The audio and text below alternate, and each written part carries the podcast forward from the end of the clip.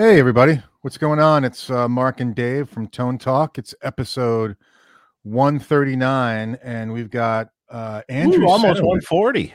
Yeah, almost 140. Can you imagine? Um, we've got Andrew Synowiec uh, with us, who is. Oh, we did have Andrew with us. Uh oh. End of show. And, and the show- and it's a wrap. goodbye. Um, oh, there he is. Oh, off to a good start. Yeah. It kicked me out right as soon as it started. Oh, that's weird. uh, so Andrew is one of um, LA's top leading session guys right now. Uh, he's played on tons of stuff. Um, we'll go into that, and um, obviously he's got an incredible collection of gear, as you can see behind him. Um, so, and he's been he's played music with Alanis Morissette, The Who, uh, Barbara Streisand. He's written music for uh what Frozen. Um Played on. Played on, not, on. not wrote. Yeah. just okay, well you played on. All right, well it's even still. Uh you know, I mean, but when you when you let's dive right into it. When you Yeah. when you get a, a session like that, are you like as I've heard, people are given the chart, but then they're given some free reign to write their own little part. Is that how it is, or are you like? Yeah. I mean, it's it's everything from like, here's a drum beat. What do you think? And you're kind of writing it to here's exactly what I want you to play, you know, note for note. ah okay. Yeah. And everything in between. Usually, you know, somewhere in between. Cool, cool. So, how long you been in LA? Gosh, almost 20 years. Next year is going to be 20 years. All right, Yeah, so you've been there a while. Flew while. by. Yeah. And where were you before? So I was born and raised in Annapolis, Maryland. So it's like just outside of DC, halfway between DC and Baltimore. And um, and then I actually studied in Miami. I was down in Miami for six years. Oh, okay. What what uh Mhm. school? Uh, University of Miami. Oh, okay. Cool. Yeah. Yeah, Like I- like- Andy Timmons went there. A bunch of like, you know, I grew up in like kind of the shred era. So like Andy Timmons and Steve Morse had gone Mhm. there. So it's kind of like, okay, that's that's a place for me. Wow. What years were this? Uh, well, they were there. I don't know. Steve was there in the '70s. I guess Andy was there probably in the '80s, Okay. and then I was there late '90s. Late nineties. Got you. Yeah. Interesting. I didn't even realize that. But uh, I'm right here in Fort Lauderdale. So Oh, no way. yeah. So my wife lived in Miami all the years. So she used to hang out by University of Miami. And so that's why I Yeah. ask. That's cool. Very, very cool. Um, so how do you like living in LA? Well, I've lived here longer than anywhere else, so I guess I like it all right. You're Um, enjoying it? yeah, it's great. I mean, you know, it's it's very easy to to hate on LA. It's like a pastime of people that don't live here. It seems like, but I mean, anything you're into, there's probably people doing it like at the pinnacle of whatever it is, at at the pinnacle of of that thing here in LA. You know. Yeah. whether it's music or anything else, tech, food, dog training. it's all here. Has it been tempting to to leave and go to Nashville like people have seemed? Why would be- I do that? Pretty Yeah. sure they have good guitar players already in Nashville. Yeah, Yeah, definitely. yeah. I, I agree. I agree. But it seems like people are leaving in droves going to Nashville and just moving there. So yeah, but at that point, then Nashville will be LA. Yeah. So Yeah, I mean, it kinda- already kind of is. it- it kind of Exactly. right. Yeah. Yeah. It's like Nash Vegas, basically. sort Yeah. of, you know, Yeah. as as they refer to it, and the traffic is equally as bad, from what I understand, and with less infrastructure to support it. Oh yeah. No, I'm sure. happy here. Yeah, it's great. That's cool. So where in LA do you live? Uh, I'm in Studio City. Right in the heart of the valley. Yeah, I'm a Valley boy. So how far away is that from you, Dave? Oh, that's really close. I'm just North Hollywood, so Yeah. Okay. So we're on top of Studio City, All right. Got you. Oh. Yeah. Yeah. I, I- just I down the still haven't- road. I still haven't mapped out like kind of how California or LA works, you know, like geography wise. Um, I don't know if you ever do. oh, it's that confusing. Um, So awesome. So how'd you get into? Uh, I, I assume you were, you know, doing bands and stuff like that, and then Yeah, yeah. how'd you get into playing some sessions and things?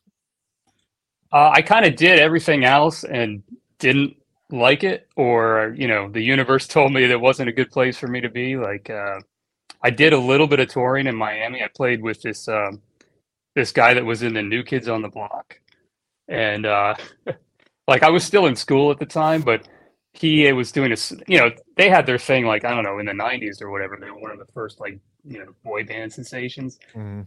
and then nobody had heard anything from him for a while and then he had this uh, solo record and so he put a band together and this whole tour and everything.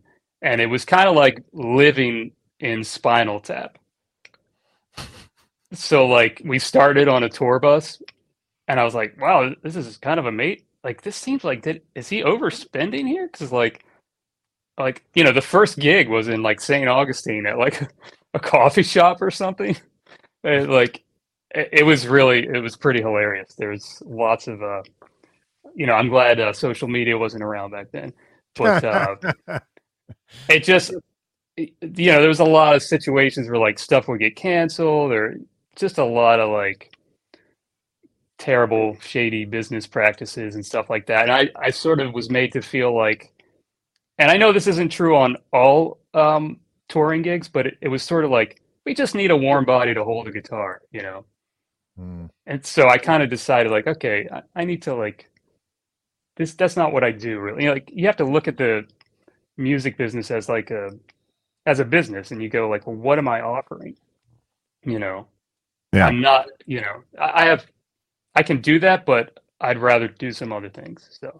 So when i consequently uh when i moved to la I I mean i did some of that touring stuff but i didn't really pursue it. I kind of had blinders on for like studio work It's a hard scene to break into. Yeah, you're right. It sure was. And I mean, everybody told me I was crazy. There was a guy, actually, he's he's my neighbor. I see him at coffee all the time, and I still haven't told him the story. Great guitar player named Chris uh, Standring, and um, I the first year that I moved here, fresh off the boat, with stars in my eyes, moving to LA to be a studio guitar player. I had I was doing all this, you know, listening to all the records that you're supposed to check out and reading whatever I could read. And he had written a book. This guy Chris wrote a book called like How to Be a Studio Guitar Player. Mm. You know, and of course I had studied it, and there's like interviews in the back and, and little musical examples. And I ran into him on a gig, and I was like, you know, starstruck because oh my god, this big author, you know, that wrote this book about studio guitar playing. So of course I, you know, built up the courage to go over and tell him how much I liked his book being fresh off the boat, having moved to LA to be a studio guitar player. And he goes, Well, yeah, I mean, nobody's going to do that anymore, though. That book is irrelevant. I mean, you just can't do it anymore. And I was just totally crushed, you know? like, okay, thanks. yeah. The first of many, many times that things like that happened. well, and and to some extent, I mean, I understand where he was coming from Oh, yeah, totally. Be- because you know the heyday of, of sessions and the heyday of, of of lots of records being done and lots of things being done was back Yeah. in the 90s or in Yeah. the in the in the late 80s and Yeah. you know 80s into 90s you know Depends on who you ask. Whoever you ask, it was like 20 years before they got there, you know? Yeah. I mean, Yeah. I've had some like older guys tell me, you know, they moved here in the 70s, and guys would tell them, ah, you already missed it. You should have been here in the 50s. Uh, It's ridiculous, you know?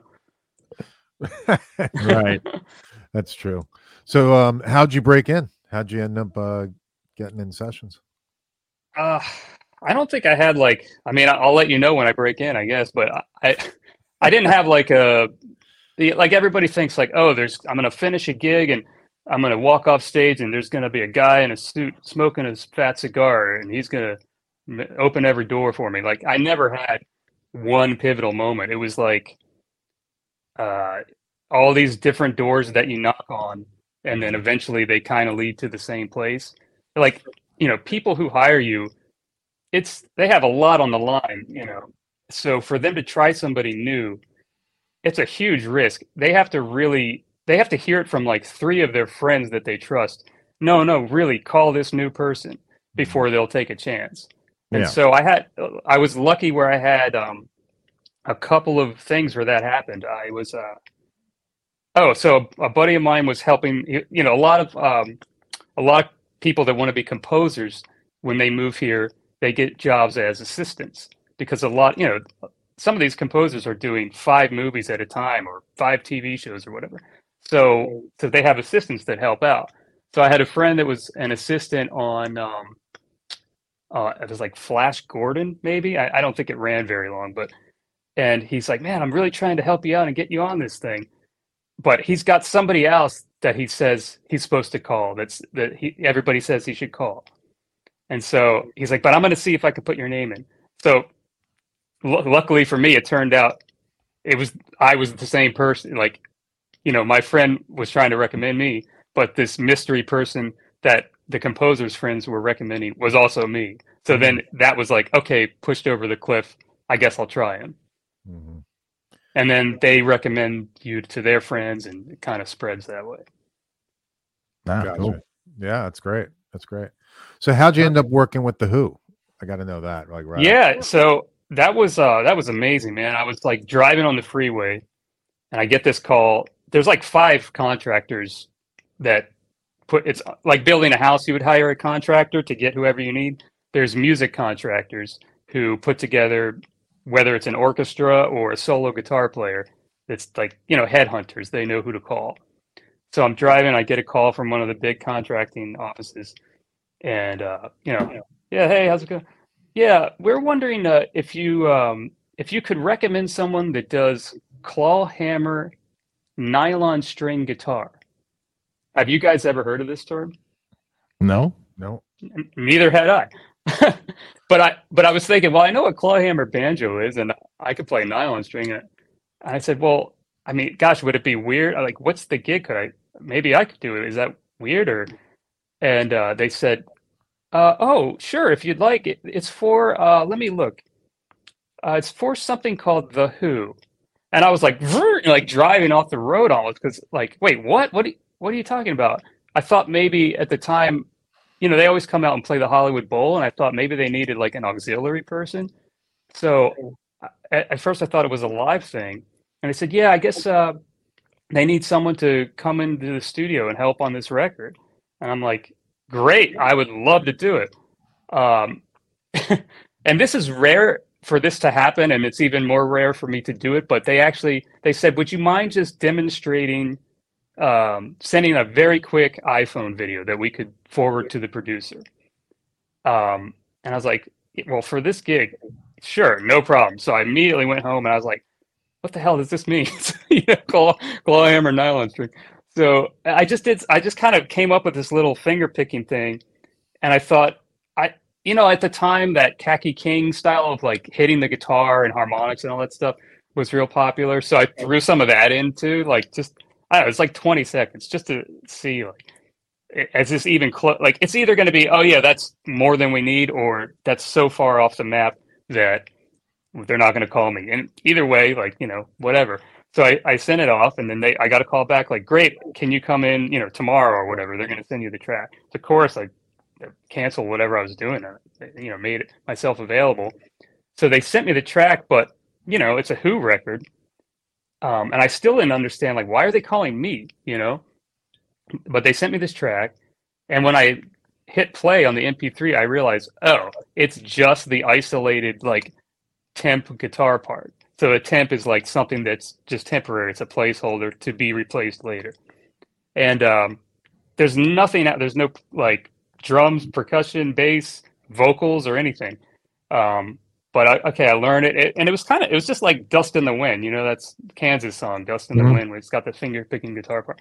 So um, you know, I wanted to make sure I was prepared and stuff. So I made a little chart, and uh, I was like, okay, I see this this thing, this phrase happens like you know four times in a row, and then a new thing happens. So I bet that's like an intro and a verse, and then say it's been eight bars. So I bet this is going to be a pre-chorus. Oh yeah, there's a change. Okay, that's four bars. I bet this is going to be yeah. Okay, here's the chorus. So I sort of figured like you know I have no vocal reference or anything, but I you know, you got to go in there and nail it.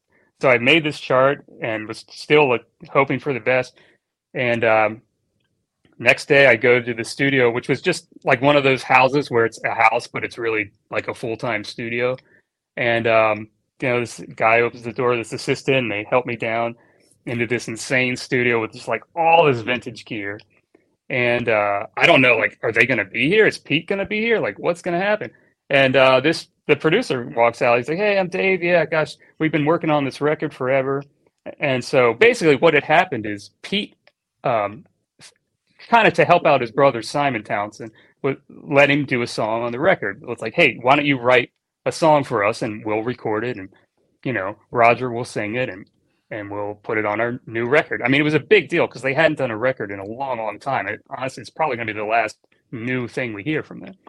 So, um, but Simon had played.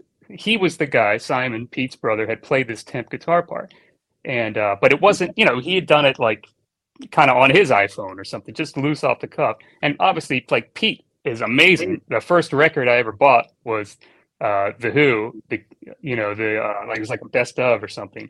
That was the Mhm. first thing I ever bought with my own money. I love his guitar playing, but Mhm. he's not dust in the wind, you know. Right. So they needed somebody. The producer says this song has been on the chopping block for a year, but they re- and the record is like past due, and they really wanted to go on the album. This is the last thing I have to do. We were recording orchestra here in LA yesterday, so I finally thought, why don't I just ask the contractor if he knows somebody who can do this? So it's like, okay, no pressure here.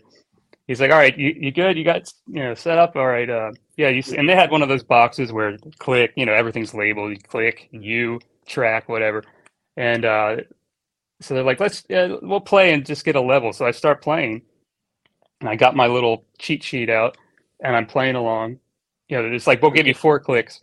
So I start playing, and I'm getting to the part where it's like, okay, I've played four bars. I think this is a verse, and sure enough, when we get to the verse, on comes Roger's vocal, and it was like, I I had to like still myself to like kind of not lose it. Like, holy shit, I'm playing guitar on a, on a Who record, and I'm hearing Roger's voice like on this song that no one's ever heard. Amazing. Um, and I, Yeah, I just amazing. kept going, and like, and it turned out like, oh yeah, I'll, like here comes the bridge. Like it was totally, it was right.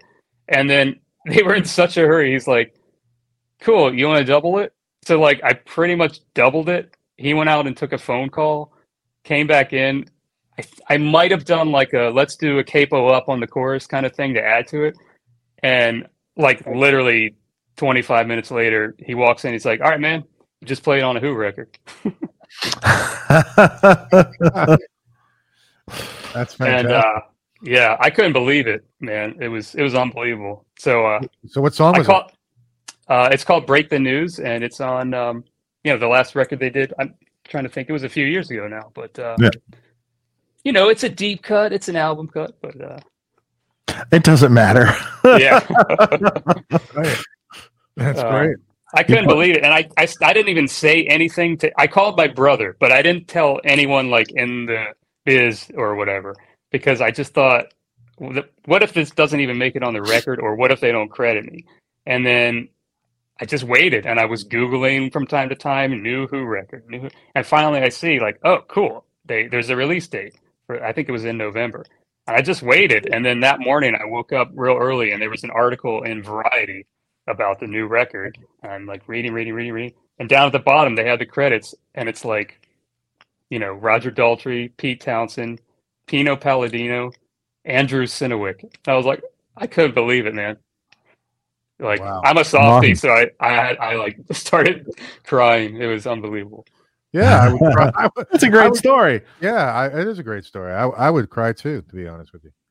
I mean, that's, I mean, like you said, your first album that you bought was Yeah. the Who Greatest Hits, you know, so That was my first concert.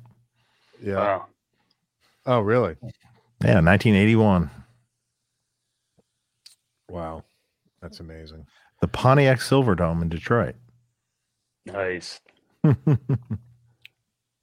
Yeah, I could. The Clash and Eddie Money opening up. I wish I had seen them uh, back then. When did I see them? I saw them later. When I actually saw them with with uh with Simon playing on guitar for them. Oh yeah, cool. Yeah. Yeah. I mean, it's still a great show, but I wish I had seen them like in their heyday, you know. Yeah, don't we all? Yeah. Um, we got a question actually from Dollar Store Rockstar. What's going on, man? Uh, he says, Andrew, you've done a lot of work on some big movies, Ocean's 12, Get Hard, Little Fockers. How did you get involved in that? And what kind of guidance did you get? And what did you end up composing? Hmm. So, in terms of how I got involved, just kind of that same way I was talking about before, where it's it's really all word of mouth. Mhm. Um, and a lot of it is just waiting for space for somebody to open, you know, for somebody else to be too busy and then to go down the Rolodex. And a, a lot of times it's like, you know, a holiday weekend when everybody else says no, but you're the new hungry musician that just moved to town and, you know, you'll cancel your plans and and be there or do something, you know, ridiculous like that. Sure, right place, right time. Mhm. Yeah. Yeah, for sure. And LA is all basically word of mouth. It's just Yeah. there's that you don't can't. So, what would you have done, like, say, on a movie like Ocean's 12 or uh, Spider Man or any of those kinds Yeah. of movies? So like Spider-Man, that's great. Um, that's Michael Giacchino, who's just an incredible human being and, and just amazing composer. He writes these amazing themes. Um, so that was a full orchestra. It's great. He does everything live. Um, so there's like 60 violins and full percussion section and brass and harp. And then he always uses two guitars now. So um, it's me and this guy George Deering, who's like Been around forever. he's incredible. I wish he would do this podcast. He's so humble, and he's just like I think he's just always working, and you know I would love for him to be interviewed, but he's kind of he just hides under the radar, man, and he's unbelievable. Um, so yeah, I've been lucky enough to sit and watch him do his thing, and a lot of that is like in the Spider-Man movie. It's just kind of like they give you a chart, but it's really like that kind of leans a lot of the times more to the like add some color into the spectrum. And and like he'll uh he might improvise he, he's great at just kind of coming up with these sounds and they'll go like george that sound is great for this you know like when spider-man jumps off the building but uh can you do it instead of measure 146 can you do it later at you know measure 200 or whatever? Mhm. So And it's is it always guitar work? No, a lot of times for for movie stuff, it's guitar and everything else, like anything with strings. So, um, like like I think on that movie there was some electric sitar. Um, I know like on was it Inside Out was another Michael Giacchino movie. I played a lot of uke, Hmm. and I'm trying to think. Like on Coco, a lot of nylon string and vihuela, and just all kinds of like Latin instruments or world instruments. Hmm. Uh, and th- there's actually three guitars on that.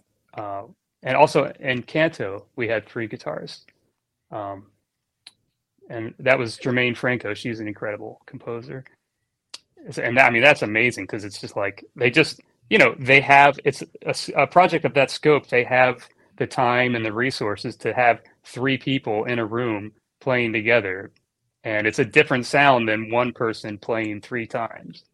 So it's, Yeah. it's incredible to be able to do that. Hey, going back to uh, the Who, Yeah. is there any chance that you'd be able to play with them live if they go on tour about to play the, that album, or I- did that did I already pass? I may- I may have missed it. I I doubt it. I mean, that was years ago. So Oh, was it? Okay. yeah, yeah. When did that album come out? Um, I'm trying to think. Maybe 2018 or 2019. It's I think it's just, it's called Who. So the Who. Okay, that's Who. what it is. I'm looking at. Yeah. Yeah, I wasn't sure. December of 2019. Yeah. Okay, there you go. Yeah. Yeah. And the name of the song was again. I'm sorry. Break the news. Break the news. Yeah. Oh, there it is. Number nine. It's number nine. Yeah, I got I gotta go and listen to that. Yeah, me Cool. too. Very cool. That's so they so they went on tour. Did you did you did, they happen to play it on tour? Did you happen to know? Uh, I don't know. Honestly, I doubt it because it you know, I don't know. Maybe they did. I, I don't think it was the single or anything like that. And you you've got to figure with a band like that, like they have. There's so many must plays Right. that yeah. do. You know. Unless they were trying to make Simon happy, you know. That's all. Well, yeah, you never know. Yeah, that's cool. Um, so let's talk about. So you were talking about you know playing a bunch of different stringed instruments, and obviously Yeah. you have you have quite a collection there. Um, I think I see a, a banjo, um, and lots- Sitar. yeah, Yeah. lots of cool, lots of cool guitars and stuff like that. So tell Yeah. us, uh, are you planning on opening up, opening up a store or? no, it's a dog and pony show. You know, it's a. uh, um, no, you know, it's not something I honestly. When I moved here, I was more like I really wanted to be, you know, the next Dann Huff or the next Michael Thompson or the next Tim Pierce or something. But um, like I said before, you just sort of like knock on every door and see which one opens for you. And for my own skill set, and also like we discussed, what has happened with the industry, I end up doing a lot of film work, and in that world, it's a lot of well, like I mentioned, if um, if the movie takes place in Latin America, you're probably going to be playing a lot of nylon string and other instruments of that ilk, Mhm. you know, Mhm. requinto, um, vihuela, cavaquinho, um, you know, all that kind of stuff. Yeah, and that, it's just it, that also makes you kind of indispensable because you can play those instruments. So it also Right. makes you very hireable because of that. Yeah. well, um, and it's you know, it's not and- something that it's like i mean it's pretty everyone does that. scary not everybody does it and i understand not not everybody wants to i mean like when i first was moving moved here and was trying to get to know people and i would always like most of the people i met were like i want to be a touring guy and play with you know whoever or i want to be an artist and i would always be more like hey you want to get together and like read some flute books on ukulele or something. You know, it's like people are like, "What's wrong with you, dude?" But but I knew that like I'm gonna have to do that one day, and I want to be, you know, try and be prepared. Like Mhm. because when I first moved here, I had nothing going on, so I just you know I practiced a lot, and and if somebody asked, you know, like for I don't know ukulele or something, I mean it's tuned, it's it plays like a guitar, but it's transposed, so I would practice doing that. Um, for example, and I just it's kind of like I mean you for me anyway you're sort of trying to guess it's like watching the stock market maybe like you're trying to stay ahead of what might be asked of you and just barely hanging on for dear life to uh, you know do it correctly Mhm. um, but it's funny, you know, a lot. I've been on a lot of situations where, like, you know, I I did a, I think it was a Japanese movie, and they they had hired a shamisen player, who that's all they did. They were from Japan. They knew it inside and out. They knew the the tradition, and they used that crazy huge pick, and they sat on the floor correctly and maybe they even read a little bit of music. But that's and that's a, all well and good. But a lot of film work is like play this melody, but like, well, play it softer. Well, actually, change this note. Well, can you just improvise a little bit? Uh, oh shoot, that's in the wrong octave. I'm sorry. Can you transpose that? You know, oh this we wrote this for your instrument, but it's not even playable. But could you just tune down and figure it out? It's like all of that is honestly most of it. Hmm. So a lot of times they would they you know they try and hire traditional instruments, but that They other part that I talked about is They can't not do that. right. It's hard because it's just there's only so many hours in the day, you know. Yeah. Right. So, but all of that other stuff applies. It's kind of universal whether you're playing, you know, some like crazy odd time metal riff or shamisen in a way. Yeah. Yeah. Yeah. Yeah, I got you. Um, we have a question from Ray Baseman for you, Dave. Did you do front of house at Silverdome? No, do, I do. No, I Did was. you ever? Did you ever I, do? I was like 13 years old or something, or 12 years old when I saw the Who. Did you ever do Uh, front of house work? No. Ever? No. No. That was never of, of interest to you. Uh, mm, not totally. No. Gotcha. Uh, here's another question for you from more guitars. Thanks for the super chat, Dave. My Ampero Stomp 2 arrives tomorrow based on your mention last show. Any particular effects you really like or you're putting in front of the loop? You like it better than, say, the Helix? Um, it, it's so much easier to use than the Helix.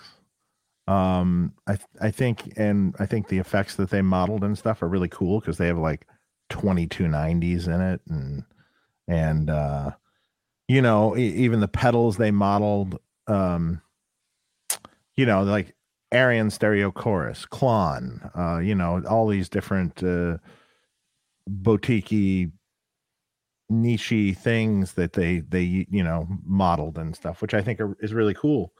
Um you can use it in the loop or in front or and in front and in the loop depending on how you set it up be careful when you use the external loop because there is a mix function on the external loop. So if you do a four cable method kind of thing make sure that that mix is not half and half otherwise it's going to sound weird. Um uh, it's good for both it's good for all sorts of things you know just just depends. But it, the thing that's amazing about it is you can just look at the screen and be able to get around on it without ever looking at a manual Oh, that's good. so i mean the the the actual the way it's laid out is so great You don't have to go watch like a 20 minute video how to use it. no not at all and then still be confused no exactly. yeah, yeah. When your eyes start to gloss over as you're trying to read how to do something in the manual and the thing, and you're just like, ah, I may, I may have to pick one up. Although I, the Helix Effects is pretty easy, though. It's not bad. yeah, The Line Six stuff is really easy to get around on. I found. yeah. Once you learn their the architecture Right. of the the thing, but on, on this thing we're talking about, it's a it's a touch screen, so Oh wow. there's no you can literally just click right on the screen of it and just get around totally on it and really And it's fast. a pedal. Yes, it's a, it's kind of a technically a multi Multi-effects. slash modeler slash Right. whatever you want to use it for really and it's it's quite quite good um i'm more interested in it for the just the effects part of it than the modeling Mhm. um but it has you know irs built in they ship it with celestion irs and all sorts of things so it's it's cool It's called the Ampero, Ampero Stomp 2. yeah I'll write that down. A M P E R O. That's even more. You can even, and if you hook it up to the actual editor, it's even, even, it's simple as it is. But with the editor, at least you're reading. Oh, oh, they modeled the, got it, the Boss CE2 chorus, got it. Or, or, oh yeah, it's the Arion chorus. I see. Right. or whatever. Gotcha. So let's also let's talk, um, Andrew, about Alanis Morissette. Yeah, I saw you just recently playing live with her. Actually, I did. Yeah, that was crazy. I was sitting at home and I got a text. Hey man, we don't know each other, but like we have a lot of mutual friends and my name's Jason and uh you know, I play Jason with Orem. Yeah. I know Play with- Jason a long time. Yeah. Uh, so do you would you be available to sub for me? And again, I was like, what? You know, like I mean, I grew up. That's my era, man. So uh, I, you know, so I look at the dates and I instantly go, oh shit, because I could see I'm gonna be in Japan doing my own thing for one of the dates. So I was like, well, man, I would love to, but I I could only make this one, not that one. Because all right, don't worry about it. Uh, and I wrote back, well, if you want, I, I mean, I, I could do the the one, you know, I'd be happy to do it. Just throwing it out there. Happy to do all that work just for the one gig. And he wrote back, well, you're crazy, but uh, it turns out that would actually help us out because uh, there's this other guy, Dave Levita, that's been kind of he he used to, I think maybe Jason took over too. for him. Yeah. So so he had done the gig for like forever, and now he's with Tim McGraw, and just you know schedule wise, he had to kind of choose. For a while, he was doing both gigs. So he goes, so, you know, Dave can actually do the one you can't do. So uh, yeah, if you're up for it, that would really be a big help.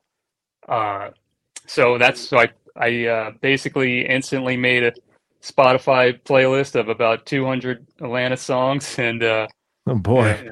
200. said to my yeah, and just started listening, and then um, I mean, I had luckily I had about maybe two months notice, and uh, you know, he helped me. He, he whittled it down for me to like pretty sure this is going to be the set, and they sent me uh, a video of a recent show. And so I could just check it out and sort of figure, okay, he's doing this, he's doing that, because there's two guitar players. Um, I was hoping they would have like an isolated, like Pro Tools kind of board recording where I could really hone in on exactly what he was doing, but they didn't have that. And actually, the thing that they sent me, he was like, you know, you could hear the other guitar really well, which, uh, so I just kind of had to get a little forensic and just, um, you know, it was a lot of hours of just checking out um, the video, checking out the recordings, kind of filling in the blanks with, with uh, educated guess. And then we did get together a few times, and he showed me what he was doing. Uh, yeah, and uh, so yeah, I had to memorize like 30 songs, and he's using a RGM RJM um, you know loop switcher thing, the one that's all on the board. Mhm.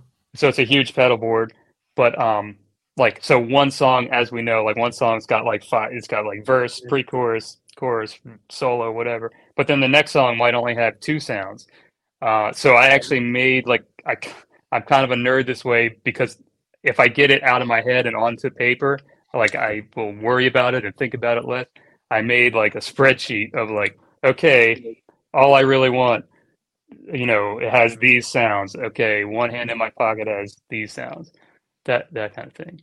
Hmm. Or that's the same song, but you, you get the idea. Yep. Yep. Well, it seemed to go well. It was It was amazing. Yeah, it went really well. Um, so I don't know if I'll, you know, it's just a scheduling thing. Um, I would love to do it again, but we'll see. It was it was really fun. Um, and I, you know, I like I said, I had to memorize thirty songs. Um, it, and we flew to Toronto and uh, and played this gig. And I met her about half an hour before we went on stage. Wow. Yep. Isn't she Canadian? She is, eh? Yeah. there you go. She was super nice and she just uh she likes to hang like for, for like forever backstage and just uh and just talk like philosophy and stuff after the show um it was funny they actually had to come in and get her and say like hey Alanis you, you got people waiting here to see you you know like Hmm. stop, stop hanging out with the band uh, it was really fun really nice nice people in the band too the whole organization it was just like uh, the most mellow uh, group of people it was really nice right. That's great. yeah So, um, tell us about your baked potato gigs because that's got to be fucking a blast. Yeah, it is. It's amazing. I mean, obviously, I that place has been on my radar since uh, since forever because it's kind of like a mecca for nerdy guitar music. Um, and yeah, I just I always seen, you know, I would go see Landau there or a million show different shows. Um, yeah, so I, I it's like any anything else, like you know, it's hard to get a gig and it's hard to get club owners to like take you seriously. So um, I finally was able to book a gig during the summer, and um, I was I had sort of gotten to know Tim Pierce pretty well by that point, and kind of floated the idea like, man, you sh- would you ever be into like playing a two guitar gig? Like, how fun would that be? You know, like like what if we just played really fun songs, like no homework, no stress, you know, and uh, so I kind of had that idea kicking around in my head. And finally, I get this date from the club owner. Hmm. And so I go to Tim and I say, hey, you know, what do you think? Would you want to just come up and play like one song at the end of the set? One song. And uh, he's like, I, I think I could do that. So I go back to the club owner. I say, hey, uh, uh, I'm going to have Tim Pierce as a special guest. and I sort of thought he might do this. He put on the advertisement, kind of immediately started blowing up social media and, and emailing and stuff. Coming soon, special guest Tim Pierce with Andrew Synowiec Band, which was great for me because I was like, great, there'll be people there this way, you know. but then Tim saw it and he was like, oh man, like I got to do more than like one song now. So, and he and he's kind of like uh, a nerd like me, so we really like put our heads together and came up with some really fun um, songs. And he ended up playing the whole night. We did like some Allman Brothers stuff. We did some of his uh, songs from his solo record, and I was working on a record at that time, so we did a lot of that stuff. And he played on everything. Awesome. Uh, and the, I think we sold out both shows. So because you know the thing is like it's one thing to pester the club owner to get a gig but if nobody shows up you're never going to play there again Yep. Yeah. So so yeah it was uh, my uh, devious plan worked out That's cool. Well, Tim's a super nice guy. he Clearly. is has he been on this show Yeah. Yeah. Mhm. okay cool Yeah. and I've known Tim for years. We got to have Yeah. him back on. I think he's Yeah. been, has he been on twice or once, Dave? I don't Uh, remember. I thought twice, but at 140, sh- almost 140 shows, it gets, it gets a little foggy after a yeah, while. yeah, I can't remember, but it definitely once. It's like, did Uh, we have him on? Oh, wait, no, we didn't. Oh, wait, yeah, we did. Yeah, Yeah, but he's a great guy. Um, I was going to ask you if, like, how many of the other guys in the industry that you know, like, have you have you like met like Lukather?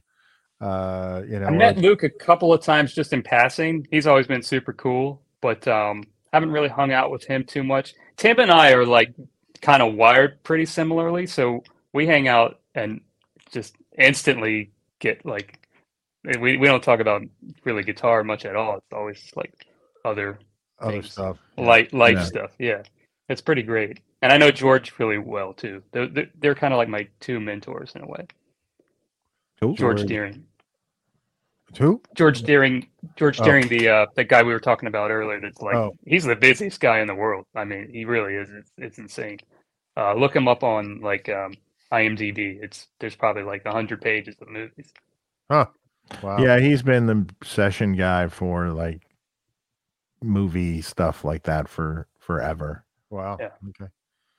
and the nicest guy in the world like he's just one of those like when when he walks into the room everybody goes oh good george is here it's going to be a good day Right. he has that thing about him Right. right, right. Yeah. So have you uh you know Michael Nielsen? Yeah, actually, so the guy that built his studio built my studio, the, the room I'm sitting in. Hmm. Uh, and so we met because I was at the time this contractor uh, had me. He's like, "Well, I'm working on this this other thing. If you want to go over and take a look." So I went and saw it kind of being built, and then um, cut to many many years later.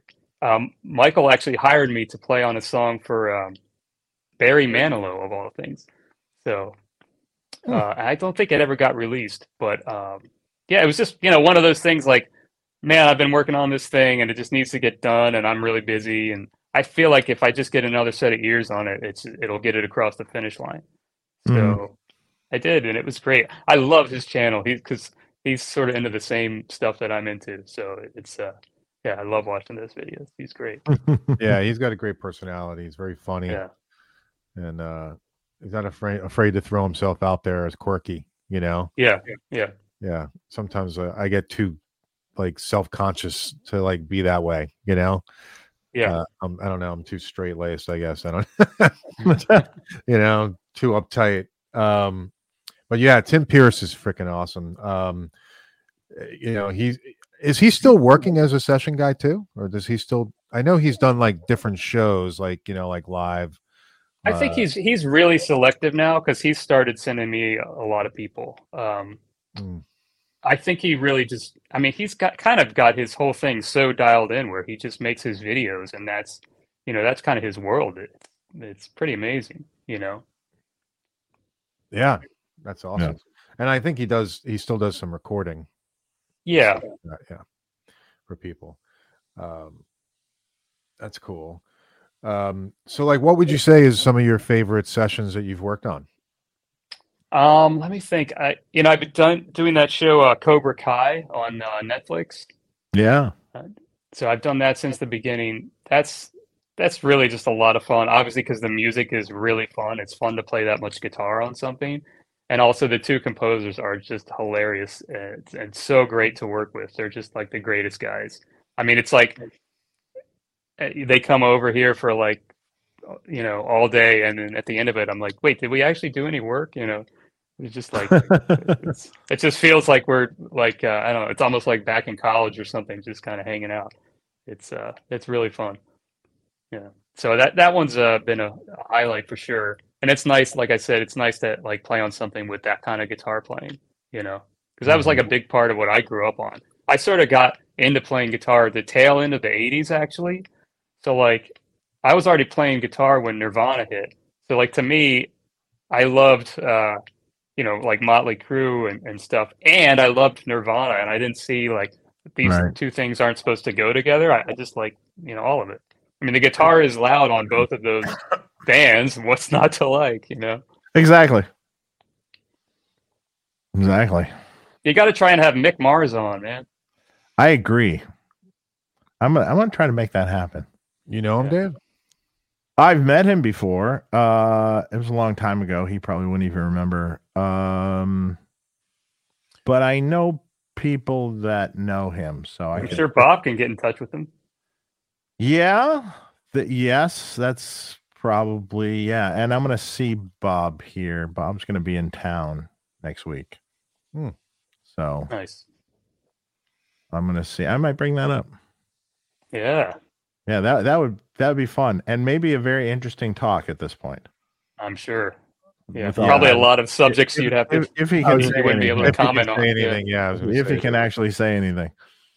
yeah, you might have, might have to plead the fifth for a bit Yeah. of.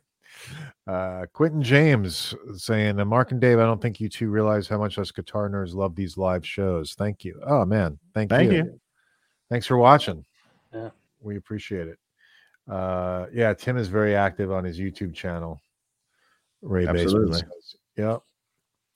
Yeah, I mean, if you can make if you can make make it as a you know make a living on Yeah. YouTube, why not? You know, I mean, he's kind of an artist now. Like he just does whatever he wants to do a video on and gets paid to do it. Like, Yeah. you know, it's it's pretty amazing. Like Yeah. I have to sit here and it's like, well, no, play it this way, play it that way. You know, it's a different different thing. hmm So yeah, yeah, yeah, kudos to Tim. absolutely. Um, yeah, he uh, he's. I mean, obviously, he played. He's played on so much stuff. You know, he's he's a great guy. So, are you guys planning on doing any more baked potato gigs? Well, we've done a few since that first one, and uh, actually, we played in November. Uh, I started this uh, little side project. It, it's not my thing. It's uh, me and, and two friends. Uh, it just kind of came together out of nowhere, really. We uh, so me, uh, the bass player Sean Hurley, and the drummer Jake Reed. We tend to play on a lot of stuff together, and we're doing this record over two days. And there's this kind of email thread like out of these three days, which two days are we all available? This, these are the three days that the studio is available. So we landed on two days, and then somebody said, "Hey, you know that means they're open that other day. We should go in and do something." So we did, and we went in with like nothing planned, and I just kind of wrote some riffs. Meaning, the more we set up, okay, uh, let me see. okay, here's the first riff. You know, here's the here's like the verse. I mean, there's no lyrics, but it's basically thinking of it like a song form, Hmm. and it's kind of like dad rock or riff rock or whatever you want to call it. You know, all instrumental. We just would record all together, and then I'd go back and maybe double the rhythm stuff, and then maybe put uh, like a melody on it, almost like as if there was a vocalist. So it's, it's almost like grunge Joe Satriani or something. Mm, Uh, it was, you know, just totally like totally ridiculous. Like we did it at East West, you know, Right. like a real studio. It makes no sense, but we had the best time, and so and we got four songs at the end of the day. Uh, so we decided to do it one more time. We got four more songs, and we put out this record. And we put we went to this auto band name generator thing. You know, speaking of like AI and all this stuff that's been in the news, and we we got this band name spit out back to us that's called Why Dog Why. So so we yeah we started a band Why Dog Why, and then we had uh, Darrell Thorp mix it, who's done like you know huge like Foo Fighters like huge rock records, and um and we put it out, and we're like, well, if we put it out, like we should do one show to you know just say that we did it. And so Tim played with us on that because it's so much guitar stuff, and that was I think only back in November. Um, it was amazing. I, I think I actually have it on video, so it'll get you know out there eventually. He Oh, said he was going to do a video about it. Actually, I think he did, but he was going to do then. So if you look through his channel, there's one where there's some even like he's going to build a pedal board for to get all the sounds, and then there's some rehearsal footage. Hmm. Um, but I, he said he was going to do one, you know, because I, I sent him the video of the whole gig, and he was going to do one, you know, about okay, here's what happened afterwards. Um, What was yeah, your setup? Uh, for so for that, I used a lot of like not like I guess you would call it like nerdy '90s gear. Like um, I used I have a Pearce solid state amp. Dave, do you remember those? Yep. Yeah, like uh, the guy from King's X played through one. Uh, I think it's like that. Is it MOSFET like clipping stage or something? The, it was the Pearce or the Lab series. Pearce. Okay, Lab series is what the King's X guy. plays Okay. with. but Pearce, yeah, Pearce, Pearce has been around for. It's a similar thing in the Yeah. terms of the sound. So I use that, and I have uh, a really cool Rivera amp. It's the M100. It's actually theirs. Like it's the one that um, the guy from Skid Row used, and I've been it's been on loan. So I hope he doesn't watch this and remember that I have it. Uh, but it's still it says like Scotti Hill, and it has his knob settings, which you know again that's kind of my era, slave to the grind. So. So I Uh, use that amp, and uh, like the stuff I would never be able to use. Um, that was kind of my my amp rig, and then I just brought my own pedal board for that. And then live, uh, I think I played. I have another Rivera amp that I use for playing live. I have two. Sometimes I play in stereo. Um, so that's what I used for live. Um, so yeah, it's really really fun stuff. If you like guitar music, the band is called Why Dog Why. and did you um did you use the same setup when you played the other gig with with Tim, where it was just you two? Yes, I I tend to use. I mean, it depends. Sometimes, um, like there's actually a house amp at the Baked Potato that sounds quite good. It's the Michael Landau version. I think it's his, and he leaves it there. Oh, that Fendo Michael Landau. Fender yeah, Michael Landau. yeah, Um, but I have a pair of Rivera heads that, and it's nice because they're they're pretty small. You know, they're like I, I think you can actually rack mount them. So I think they're 19 inches, and but they're loud. They're um, it's two EL 34s, and they stay real clean and loud, which is sometimes I need that. Um, and I was playing in stereo for a while, so I'd use both of those into like either two 112 cabs or um, like a 212 and a 112 or something like that. I've been playing mono lately though, just because. Oh, so this here's a super nerdy rabbit hole thing. I um, I did the wet dry wet thing at the potato because it, I mean it's the, the sound there is amazing for me anyway. I, I think so. There's just something about that room. Like you can play loud and it doesn't sound painful. You know, it sounds cool. Like, uh, and you know they take time to get it right. So I figured out this way of okay. So the Rivera has a direct out, like a good sounding direct out. So I plug dry into the Rivera with distortion pedals and stuff, and then I come out and go into a Strymon um, Volante and their Blue Sky pedal, and that's only wet.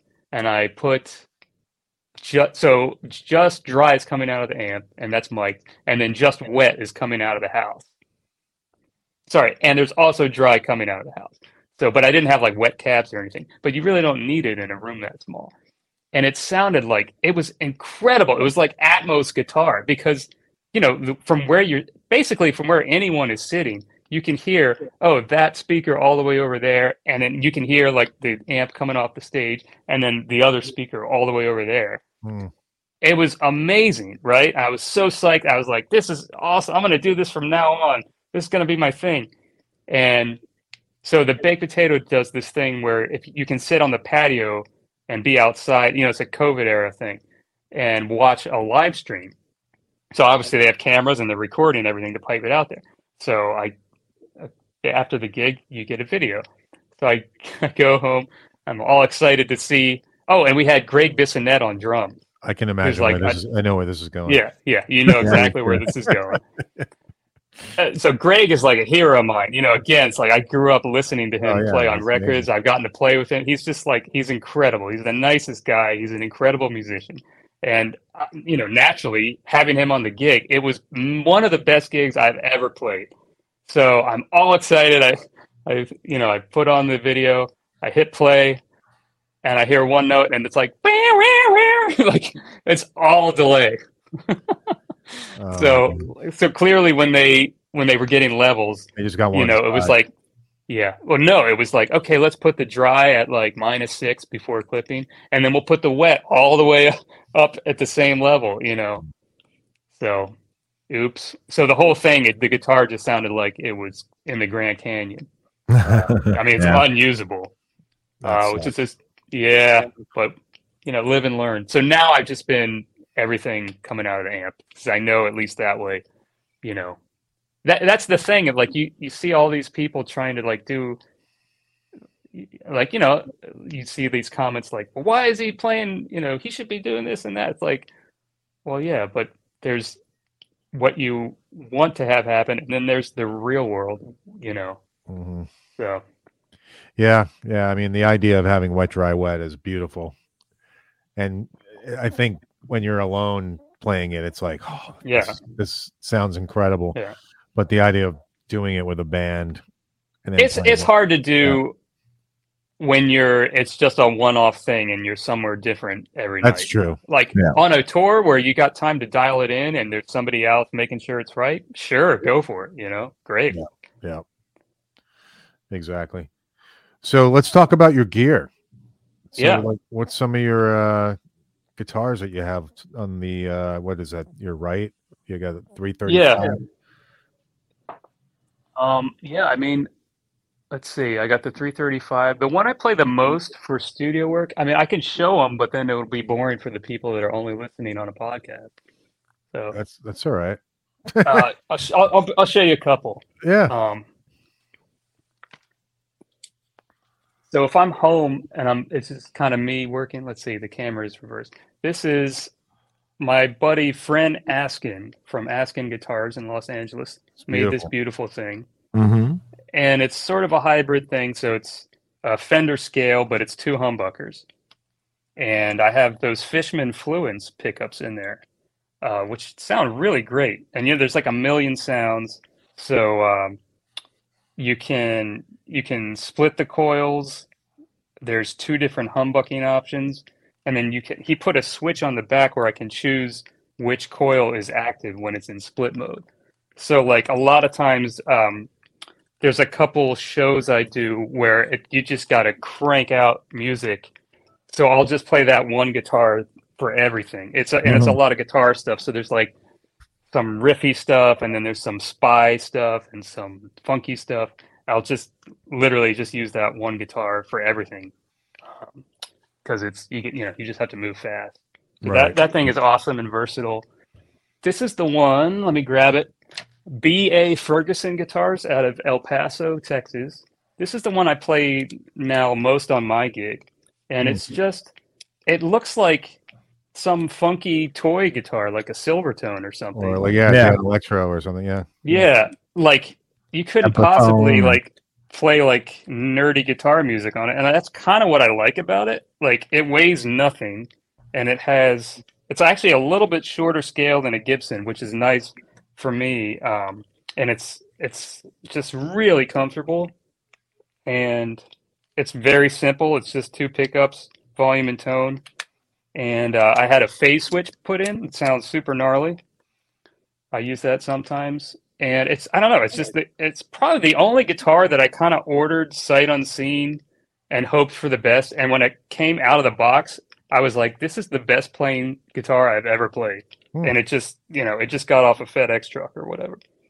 Excellent. And uh, yeah, it's been awesome. And I it has a one piece bridge, which I really dig.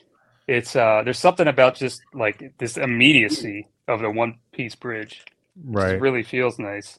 It's real vibrant, like like really loud. It's out of tune right now, but that's okay.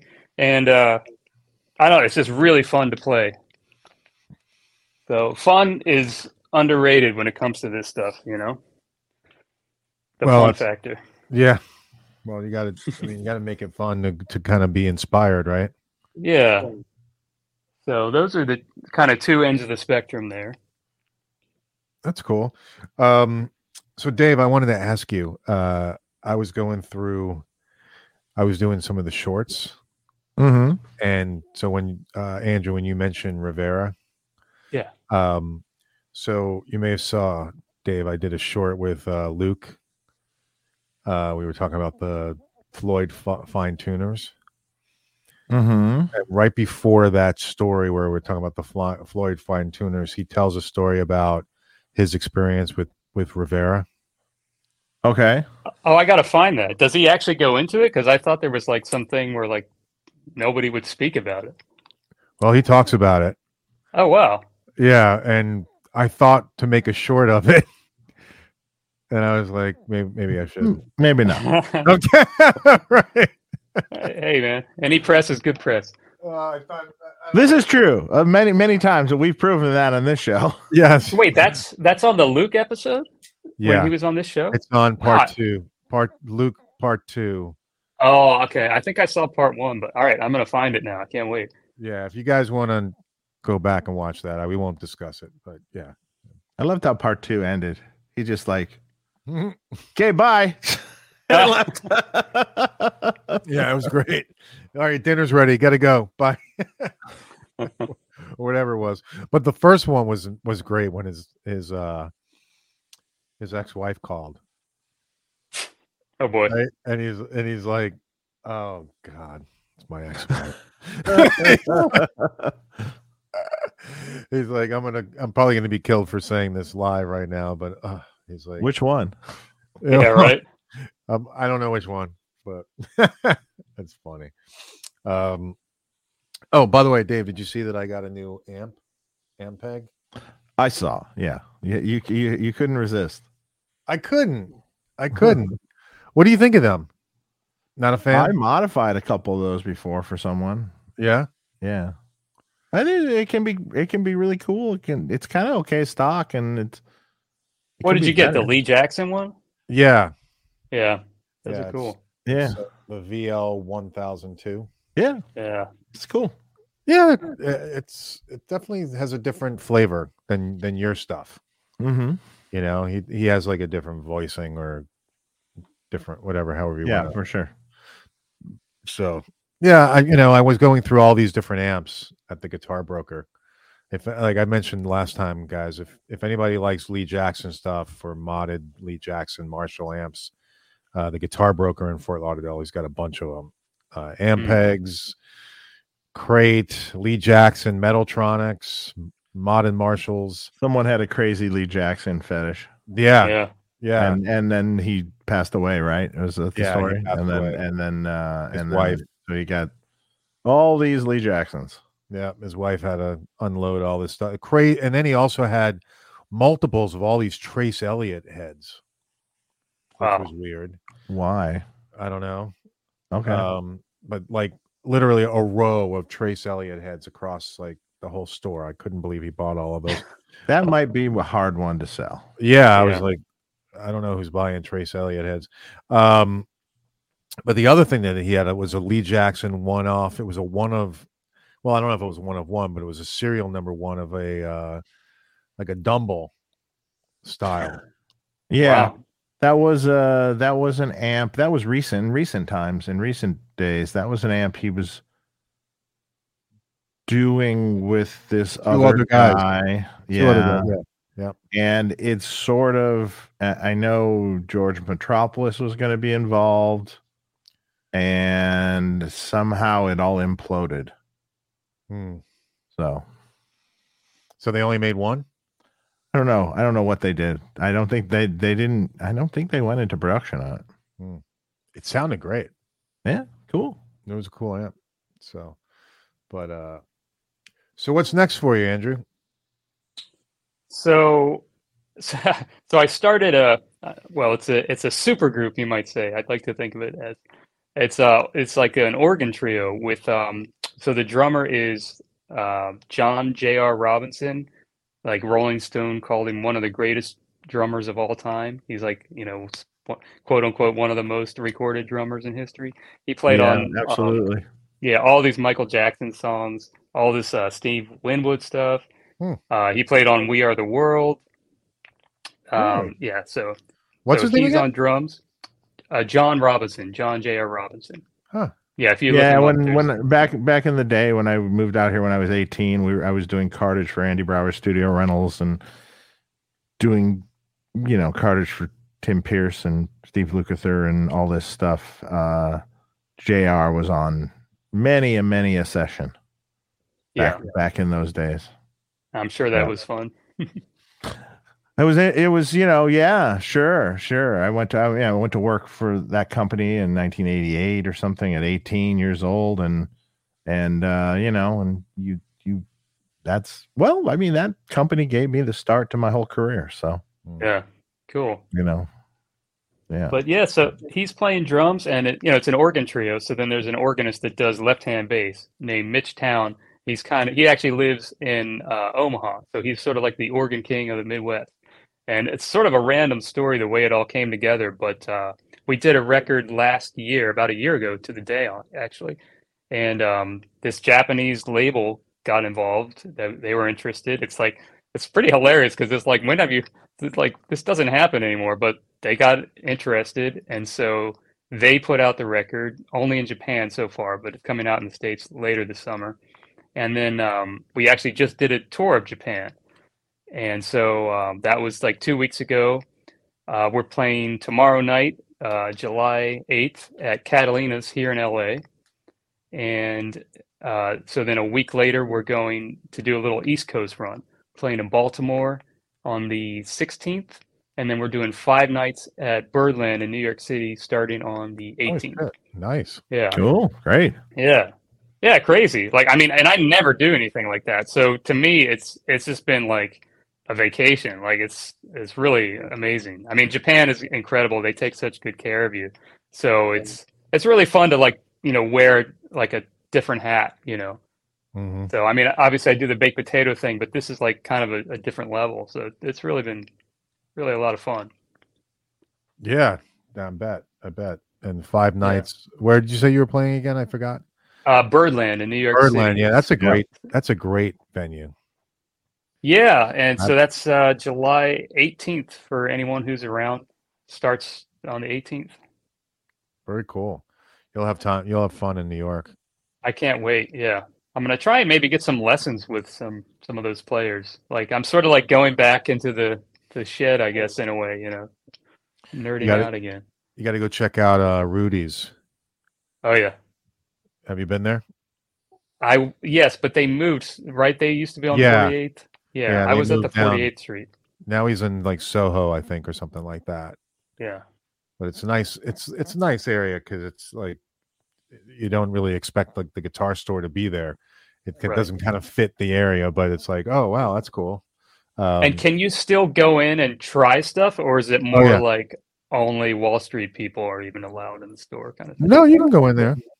Yeah, I I mean I was there pre-COVID. I don't know how it is now, but Yeah. um pre-COVID I we just walked in and tried out a lot of stuff. I mean, they had beautiful and I'm a lefty, of course, so they didn't have a ton of Mm. stuff, but uh still it was a beautiful selection and great store.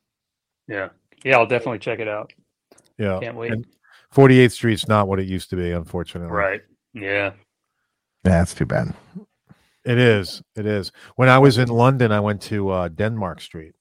that's not what it used to be either No, that's what I hear. Yeah. There was uh there's cool looking some cool small really tiny shops yep. and Yeah. uh and and some a few of them had some neat things uh but yeah Yeah, the the one that I thought was cool. What was the name of it? It was the one that uh, where Black Sabbath supposedly recorded at. oh yeah i know the one you're talking about a little tiny place Yeah, tiny, tiny. Yeah. But they were te- the guy was telling the story actually when we were when we were just walking in. He was telling like some couple who were playing like looking at the guitars um the the story of how Black Sabbath had recorded there. Um but now I can't remember the name of the store or the, the, the place. i know the exact one you're talking about though Yeah, I'm pulling it up as as we speak here. Um, here it is. Uh, it's called Regent Sound Studios. Mm. Right. Yeah. Really rickety place. like as you're going up, yeah, as you're walking up the stairs, you just like the stairs are like, you know, all off off kilter. Yeah. everything, but but it's, cool place. Um, but yeah, New York is beautiful. I haven't been to New York in shit, man. It's been like five, six years, and I miss it. So enjoy yourself, and you're Oh, going at a good time. will. Time. Weather well, it's going to be hot, but yeah. Yeah, whether it'll be hot, but it, you know, you you it'll be cool to walk around the city.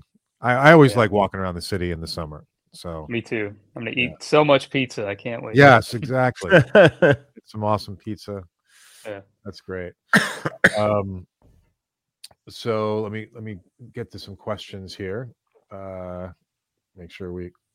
Oh, let's talk about amps. What amps do you got? Yeah.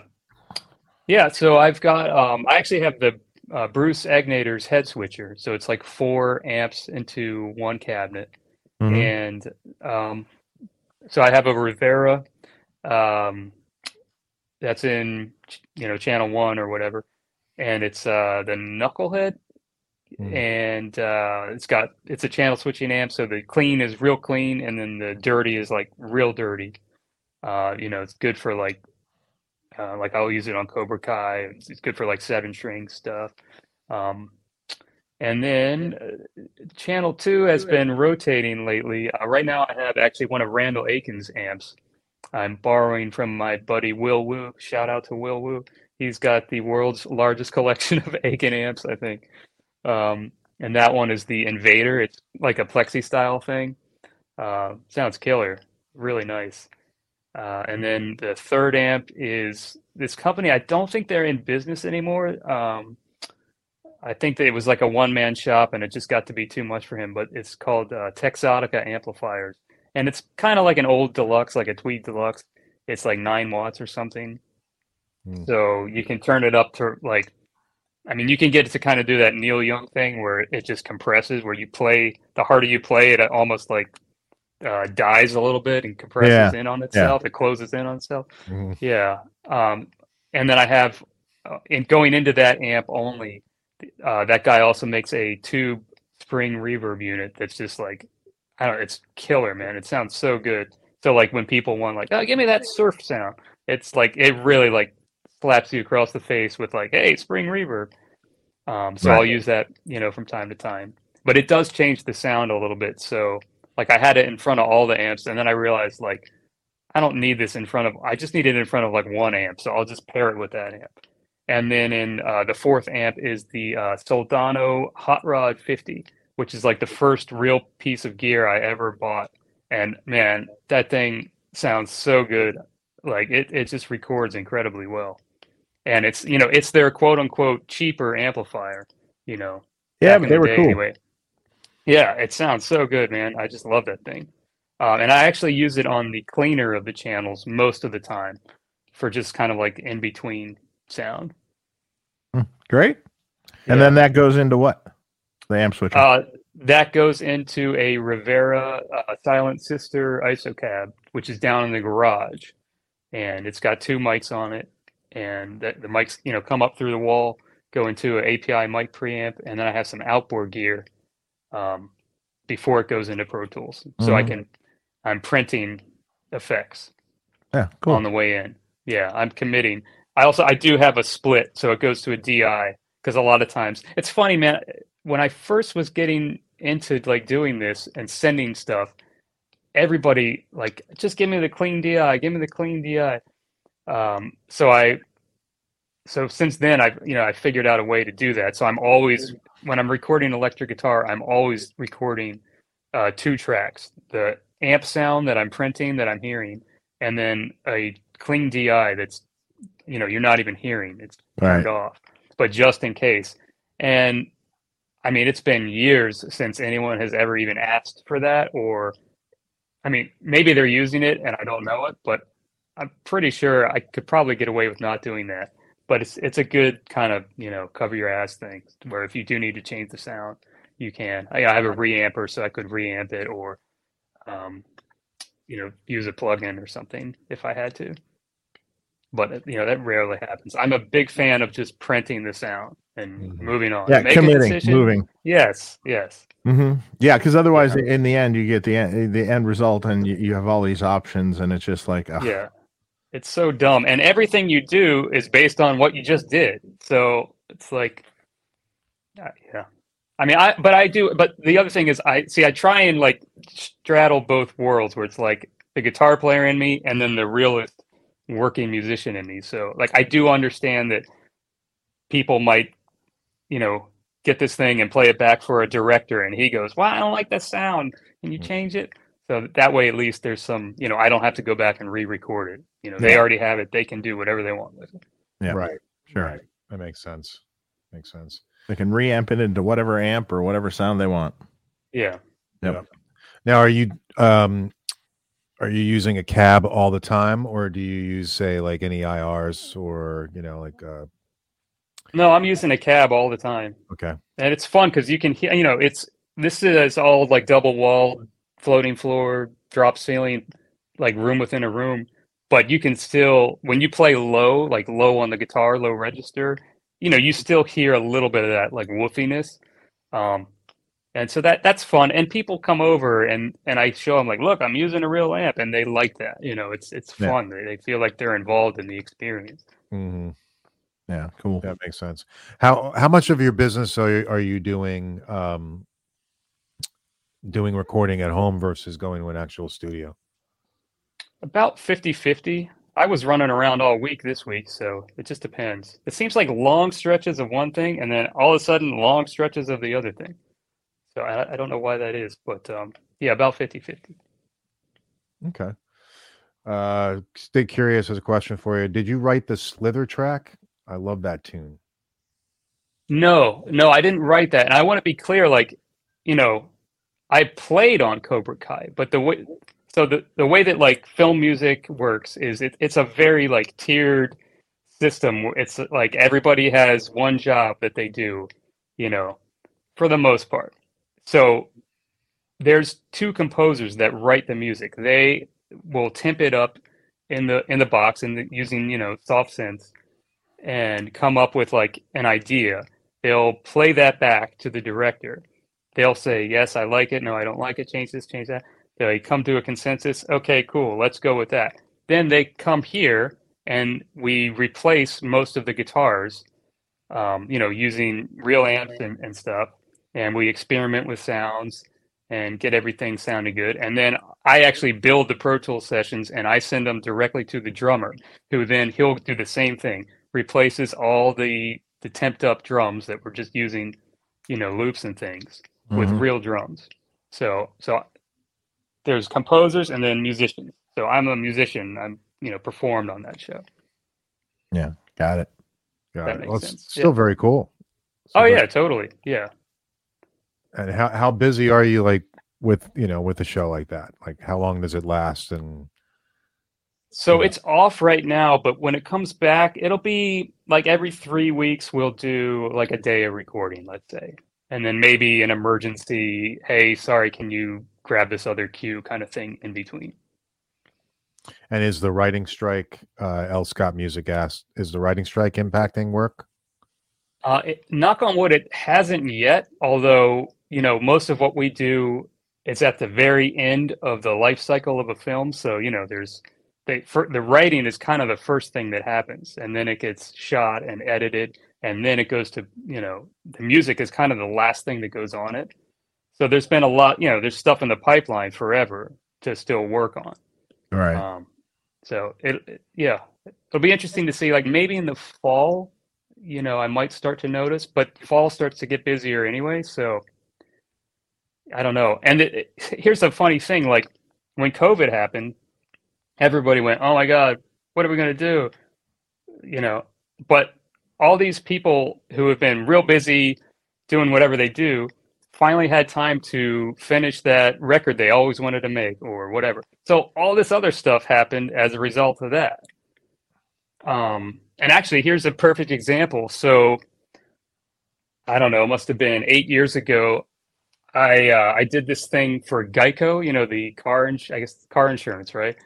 Uh, where it's a commercial. You know, they have this like hilarious commercials where they the whole idea was like there's there's a mom and dad and a kid in the back of the car, and he's they're on uh, their way to a classical guitar recital, and the they get a flat tire, and the kid's like, "Oh man, what should I? What do we do now?" So he just takes out his guitar and he starts playing, and the gag is like, "Wow, the kid's really good." So, and they needed somebody to like, um, you know, basically, so like for that, I actually did compose it because they the whole script was like, then the kid plays something. Well, the something is whatever I play. Right. So it was me. It was great because it's so funny, man. The way when when people collaborate back and forth, like composer sending a director something and they listen to it on their own time and then give notes. I see there's so much frustration with trying to make people happy. But like in this instance, the director's right here. He's like, hey, I don't know, I'm hearing something kind of uppity, vibrant, like you know, strummy. You know, he's just like throwing out flowery words or whatever. I'm, it's great because face to face, you know, I'm like, oh, you mean like this? Yeah, it's great. I love it. You know, and you can kind of sell it more. right. So so I did this thing, and then like some, you know, just like little classical flamenco-y sounding run, and they filmed it. And I guess they used they use the camera audio, which is kind of surprising. And also like, you know, due to like whatever regulations, I had to use their like prop guitar. This is like kind of hilarious, you know, that that's what I ended up using. But uh, so then this commercial comes out, and it's like you know it's 15 seconds long, and the whole again it's like the wife yells at the husband, and then the kid just, and then they cut real quick to the kid. He's just like, ah, forget it, I'll just practice. That's the whole thing. But I, you know, it was great because I got paid as a composer. I got paid uh, like as like a hand model, and then I got paid as a musician, you know, playing the session. Okay, Wow. so it aired and it's on YouTube. I mean, it was at the time anyway, and it was funny because like people in the comments are like, "Hey, who is this kid?" He's you know, people are it's pretty hilarious. Uh, but and it it aired and it was great and it had a little life cycle. Well, like two months ago, I get an email from the ad agency, and they're like, "Hey, we want to use. We're thinking of rerunning this commercial." And it's been, I don't know, whatever the deal was, like more than five years. So, like, I got paid again. It was a beautiful thing. And I, I think that was because of the writer's strike. oh wow. Oh, they're using the commercial again. Right. Yeah. Right. Yeah. So it's one of those things. I mean, people are so quick to like, ah, see, the music business, that's all the entertainment business. Like, man, we're still here, you know? hmm Yeah. Yep. Sure. People still making money. People still have a living, but it's hard. Yeah. It's not what it used to be for sure. But, um, you know, it's, was it, was it ever like easy? I mean, maybe back in the day, but I didn't get into this because it was easy, you know? Mhm. Yeah. For sure. Uh, Andrew, would you rather go into the studio or work from home? studio for sure because it's nice to work with human beings and you get that instant feedback um, that's one of the things that's hard when you're working from home is it's because it's like eh, you know big rock guitar well what does that mean acdc or meshuggah or you know Right. Right. or you know whatever like Yeah, exactly. that that part makes it hard and especially like with guitar when you're doing a lot of layers everything you do is based on what you just did so i mean now knock on wood uh, that was more of an issue when i first got started and i didn't have as much of like a history with people i was working with um, now that's not as much of an issue but it's still you're never gonna get the same thing that you would when there's two people going like yeah that was cool because half the time the thing that I go, oh shoot, that sucked. I didn't mean to do that. The other person goes, no, actually, that's that was really cool. Let's explore that, you know, and you come up with something totally different. Mhm. Yeah. So, plus, it's just nice to like to work and and not have to do um, ten things. I only have to play guitar. Like here, I have to do all of it. I have to download the files. I have to set up the Pro Tools session. I have mm-hmm. to engineer from a sonic standpoint. I have to run Pro Tools. I have to play. I have to put on my producer hat and say, okay, was that good or should we do another one? Then I have to send everything back and you know, make sure they got it, follow up. When I'm at a studio, I show up, you know, play. All I do is play. It's it's like the greatest thing ever. And then, you know, they're there. I know that they are happy. That and that's kind of the whole point, you know. Right. Right. That makes sense. Uh Taylor 315, thank you. Tremendous show tonight, Mark and Dave. Thank you very much. Great guest as well. Thank you. All Yep. right, cool. Um, do you have rack gear? Did I spy it back there? Or? Yeah, yeah. I mean, again, I'm I'm a child of the '90s, man. Racks all the way, baby. So here I have, um, like I said, so it goes goes to the guitar cabinet. It's mic'd up. Goes to the mic preamp, and then out of that, it hits. I have a. Uh, it's basically like you know a pedal loop switcher. It's a pedal loop switcher except for rack gear. So everything is wired in, but you just press a button and it turns it on and off, so that you're not like running through everything unless you're Mm. actually using it. Uh, I have like a compressor and an EQ. Um, for effects, I use the super um, cheap, everyone hates it, TC Electronics G Major 2. But Mm. it's really quick to get around on. The delays sound good. Uh, the modulation sounds good. Sounds good. And yeah, Nothing wrong with it. um, yeah. And then I hit um, uh, Eventide H3000 at the end, mostly just for reverbs. Well, that's a good Cool. piece of gear. Yeah, it's yeah, that so sounds good. amazing. Yeah. Um, yeah, and then so so that's like for here, and then like today, um, if there's budget for it, and you go into a studio, I I also have like a cartridge rig, which lives totally off site. It stays in a storage uh, locker, and I have a whole other set of guitars and a a big rack there uh, as well. So I have an amp, another Aiken actually, which is a, a different model. It's a channel switching, so like real clean on one side and real dirty on the other side, and then like uh, a bunch of overdrive pedals in a drawer um, that go in front of the amp. Then the amp goes to a a load and goes into another G major and comes out stereo into a power amp into two cabs, which um, is uh you know that's kind of what people are actually still used to seeing on like movies and stuff. You show up and they've always got like two SM57s or two U47s or whatever.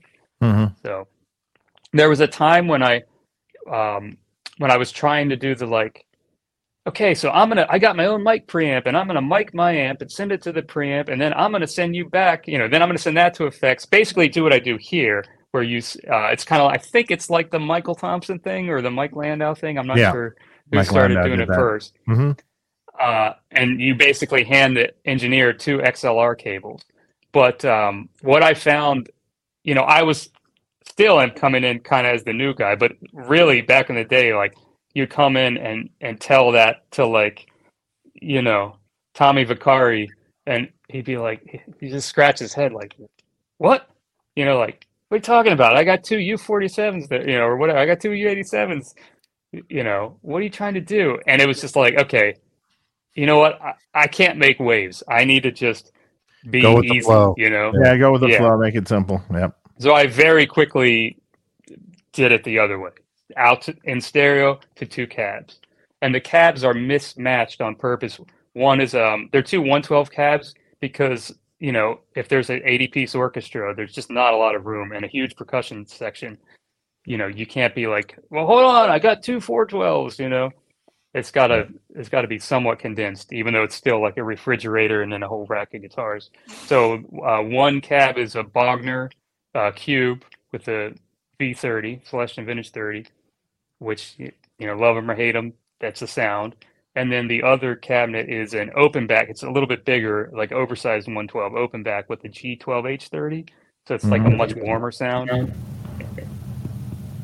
And uh, we still good. The sound got Yeah. different there. Yeah, the sound got weird for a second. Yep. Uh, but so yeah, so then and sometimes the engineers go like, "Well, wait, they're miss. What am I doing? Am I taking both? Am I taking one?" And I just tell them like,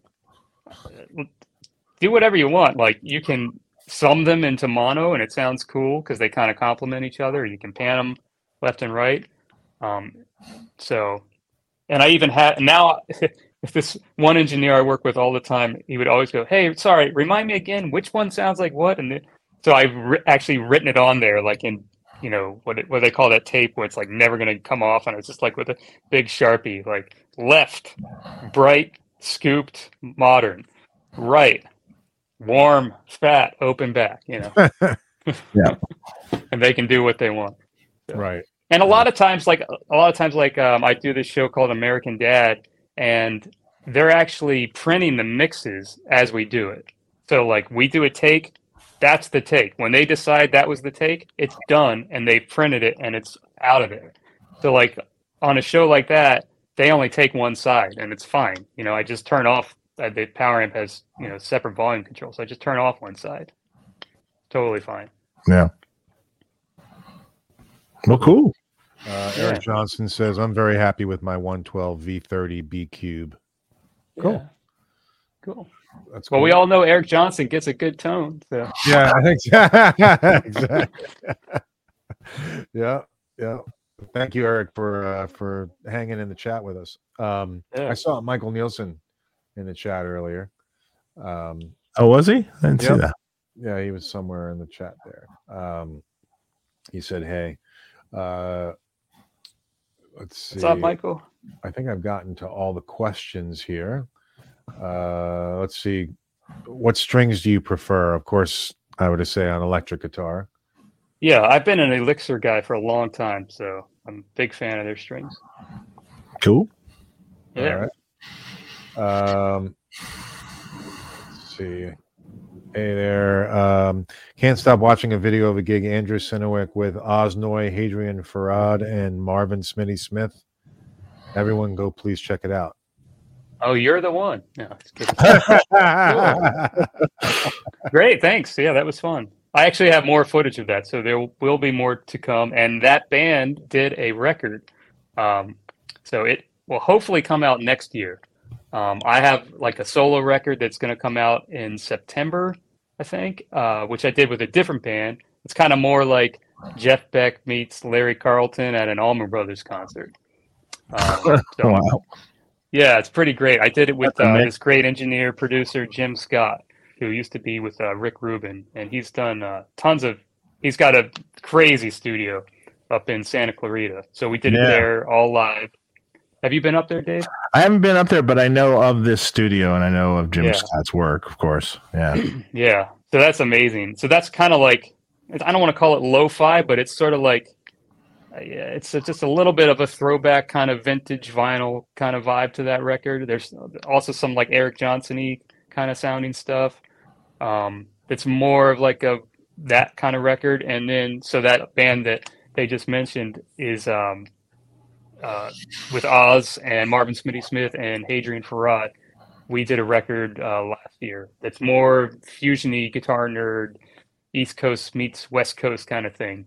And um, it's all recorded. It just needs to be mixed. And so hopefully next year and we might even do some uh, touring hopefully. Yeah Awesome. Great. Awesome. Uh, Eric Johnson wants to know what are your thoughts on stainless steel frets? i have not had the best luck with them but that's just me i have I agree. one guitar yeah i have one guitar that has them and everybody says there's no difference in sound but uh, that i, I can only speak for that guitar there's definitely a difference um and it's just different it's not better or worse but uh i i prefer the the kind of normal thing And are you using uh, for your elixirs Polyweb or OptiWeb? uh both actually usually poly i'm looking at them yeah no sorry nano web is like the normal thing Yeah. That's that's the one they always had, and then they came out with Opti, and I'm I'm actually using the Opti webs on that BA Ferguson guitar. They're a little bit brighter, uh, but they're kind of. I mean, I could use either one and be happy. Okay. Cool. Well, I want to thank you for coming on, Andrew. It's really nice to meet you. Yeah, man. Thanks for having me. It's an honor. Yeah, yeah. Awesome to hear about your career and the work that you're doing and see your collection of stuff. And uh, hopefully we'll stay in touch. Definitely, yeah. Yeah, stop by sometime. Hey, I would love that, Dave. Will you you want to build me a rack? Absolutely.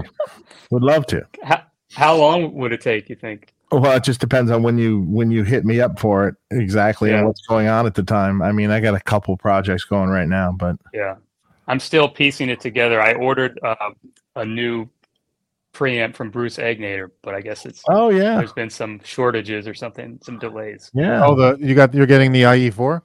Yeah, yeah. I I, got- had a lot of history with that. I was originally involved in the very first IE4 back Yeah. in the nineties. Yeah, cool. Absolutely. I've got one. Yeah, it's great. Great Oh, cool. preamp. Yeah, it's great preamp. Yeah, Very versatile. I mean, it can go from Yeah, sure. to- That sounds like fun. Let's do it. yeah, awesome. Hit me up. I will. Awesome. Uh, by the way, which reminds me, uh, guys, check out sweetwater.com and check out our affiliate link below. Um, it gives a you know a little kickback to the show, get a little commission if you buy something from Sweetwater. So please check that link out and check out sweetwater.com uh, .com, uh, for all your gear needs and fixpedalboards.com. Uh, check out Tim and his pedal pedal board upgrades. If you need some sliding shelves for your uh, your rack pe- your pedals in your rack, Tim, that's the place to go Right on. because they don't make the ones that used to be used all the time now. And so I I essentially did a rack shelf, and Tim is the one that sells it. Awesome. Cool. Yeah. Well, very cool. And Dave, who is the uh I'm sorry, the, the guest that you sent me earlier today um from Five Finger Death Punch? Jason Hook. Oh, Jason Hook. Yeah, yeah. Nice. So I have his rack behind me that I have to put together. Cool. Yeah. So, yeah, I, we, we we just got to talking, so I just sent you that stuff. So, uh, he's a gear nerd. perfect. We'll get him set Oh. up and get him on the show. Likes big rock guitar. Yeah. Awesome. so yeah, All right. Well, Andrew, hang on while we say goodbye. Everybody, uh, have a great weekend. Enjoy the, I guess I was going to say the sun and fun, but depends where you live. So, uh, it's always sunny here. yeah, exactly. Well, actually, a lot of this year hasn't been sunny, but it is now. you guys got a lot of rain. Well, we got a lot of rain, but then it, it was also really gloomy all through May and the beginning, most of most of June. Just Yeah. started unglooming by the end of June here. So Yeah, and it's brutally hot here. Really hot. So- yeah, Yeah, it's not so bad here yet. oh, well, that's good. All right, well, everybody have a great time, great weekend, and we'll see you in a couple weeks.